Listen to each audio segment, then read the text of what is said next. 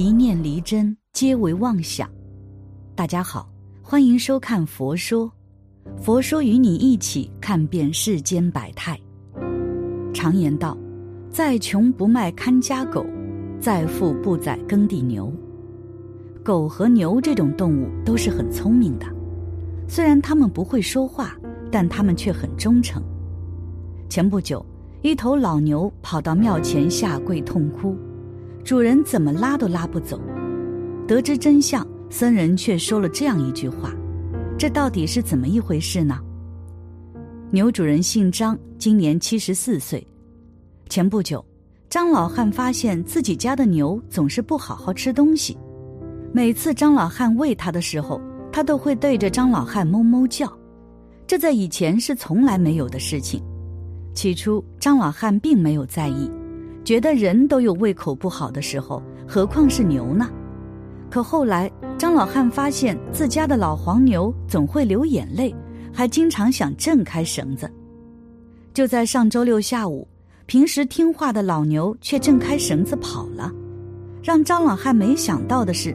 找到老黄牛的时候，老黄牛就跪在寺庙的门口，大声痛哭，怎么拉都拉不走。老牛下跪的行为很快吸引了路人围观，庙里的僧人也出来想看看是怎么回事。张老汉告诉僧人，自己家的老黄牛已经养了二十二年了，前段时间不好好吃饭，总是哞哞叫，还流眼泪。张老汉很喜欢孩子，每天家里都很热闹。孩子都喜欢来他家玩，担心老牛这样会吓到孩子，张老汉就想着把牛卖了。可买牛的人还没来，老牛自己就跑了。听到这里，僧人好像明白了，告诉张老汉，他很懂事，以后对他好点别卖他了。万物皆有灵，你对他好，他会有感知的。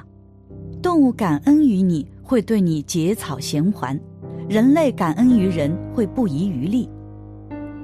李老汉年近六旬，本有个温馨家庭，儿子、儿媳还有小孙子，一家人和和气气。却天有不测风云，人有旦夕祸福。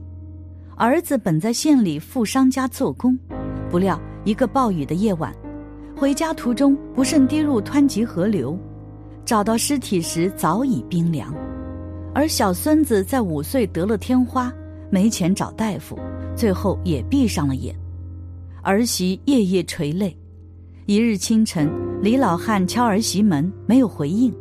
开门一看，儿媳早已横梁上吊。本来幸福美满的家庭，一下只余下孤零零的李老汉和一头活了三十多年的老牛，跟着李老汉耕了一辈子田，现在也快走不动了。李老汉拿着草料喂老牛吃，老牛双眼望着李老汉。家里无人，李老汉便跟老牛说话。即便李老汉知道老牛听不懂，可他怎么说也是个活物。老弟啊，你说我上辈子是不是做错了事，才让我受这般折磨？唉，现在就只能跟你说说话了，你可别走啊！你要再离我而去，可怎么活啊？要走啊，咱俩就一起走。李老汉低头抹了把眼泪。老牛吃的草料，用头蹭着李老汉的手，发出哞哞的叫声，似乎听得懂似的。就这样，一个年迈孤寡老人和一头老牛天天说话生活，日子一天天过去。而当初李老汉儿子打工的那张富商也上了年纪。近来找了一个风水先生，想给自己挑选一块风水宝地，不料还真让风水先生找到一块，不过那儿已有坟墓了。风水先生找到的风水宝地，正是李老汉家的一块田，那里是老伴、儿子、儿媳还有孙子的坟地。张富商听后大笑起来：“这好办，明天让我儿子去给李老汉送些钱，让他把墓迁到别处就成了。”后来，张富商又与风水先生谈了些墓穴布置事宜。李老汉正在家中生火做饭，从门外走来一个身着丝绸衣服的男子。那男子看了一眼李老汉，自己找了一个地方坐下来，把一包银子放在桌上，说道：“李老汉，我爹看上你家那块坟地了，这些钱是用来买你那块地的。”李老汉看着他说：“你的意思是让我把坟地迁了？那可不行，已经下葬，哪有再迁坟的做法？你让张大老爷另选吧。是不是嫌钱少？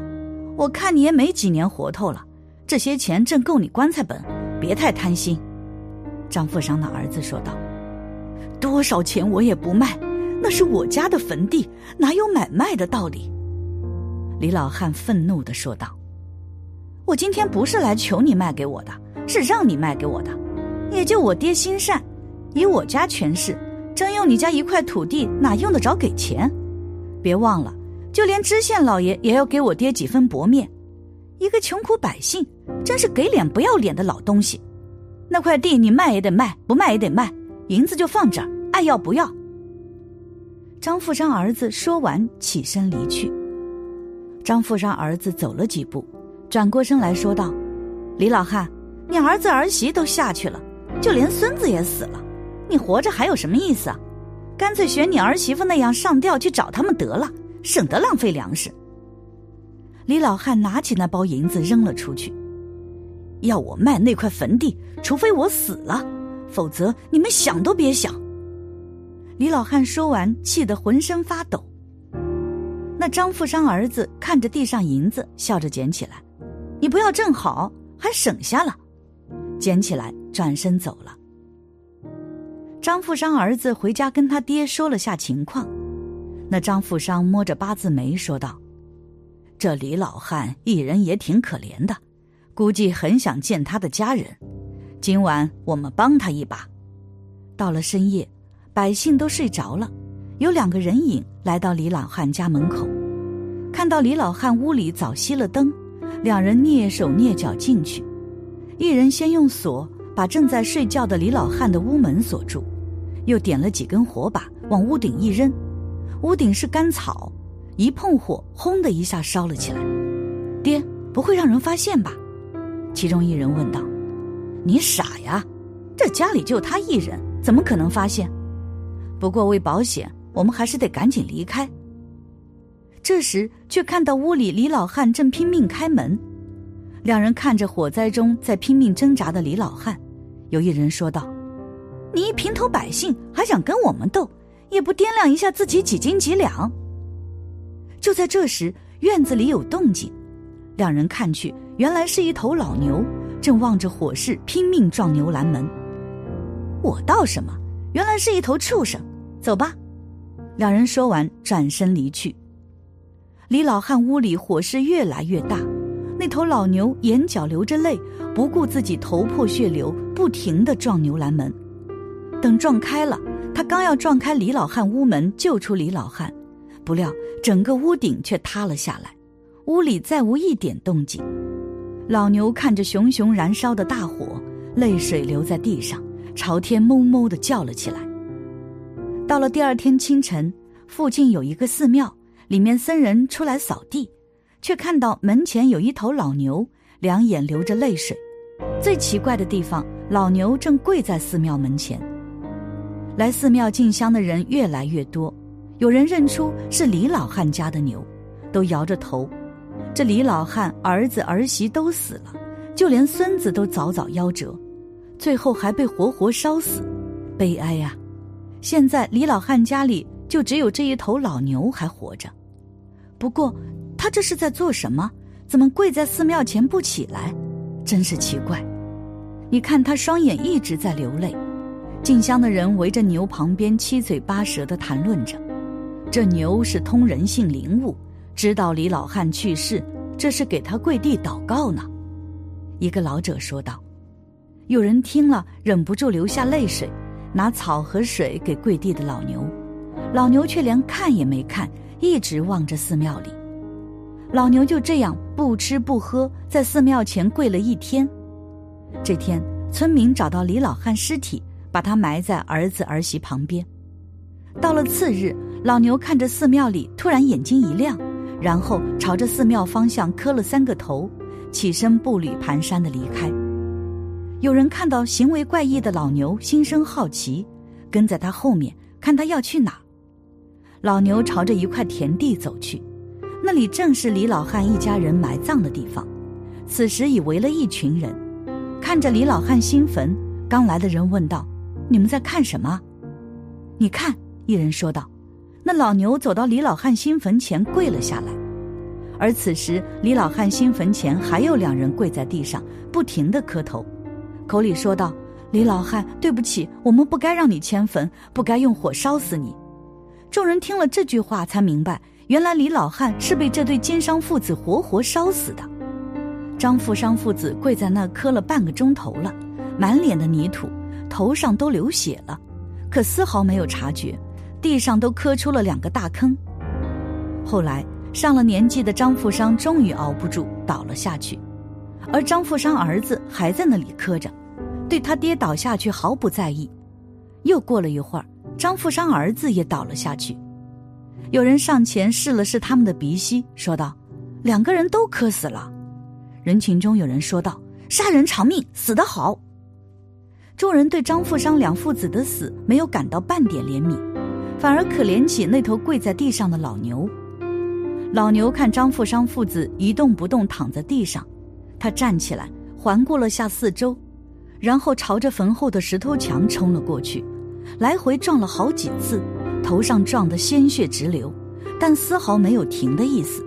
最后终于倒在地上，望着李老汉的坟，慢慢闭上了眼。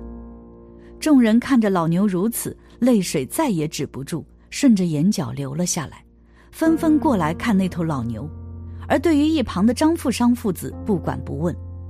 牛活到一定岁数，身上就有人味了，而张富商父子虽为人，却尽做些畜生不如之事。一个老者含泪道：“后来众人把老牛埋在李老汉的坟一旁，而张富商父子尸体，众人扔到他家门口，留给张富商家人一句话。”这就是害人的下场。张富商家人本来打算强迁李老汉一家的坟，可看到众人恨恨的眼神，彻底打消了这个念头，又选了一处地方把张富商父子埋了下去。而当初给张富商看墓穴的风水先生，有次在街道上正走着，一辆马车呼啸而过，再见他时已倒在地上，口鼻流血，浑身痉挛。不一会儿便停止了呼吸，看来有些话不能随意说出口啊！害人终害己，谁也逃不过因果报应。张富商父子俩可谓是多行不义必自毙，很佩服老牛的忠诚。万物皆有灵，你对他好，他总会找机会回报。而当下有许多人还不如这头老牛，净做些忘恩负义、白眼狼之事。今天的节目就到这里了，希望此次相遇能给大家带来收获。如果你也喜欢本期内容，希望大家能给我点个赞，或者留言分享订阅。感谢您的观看，下期节目不见不散。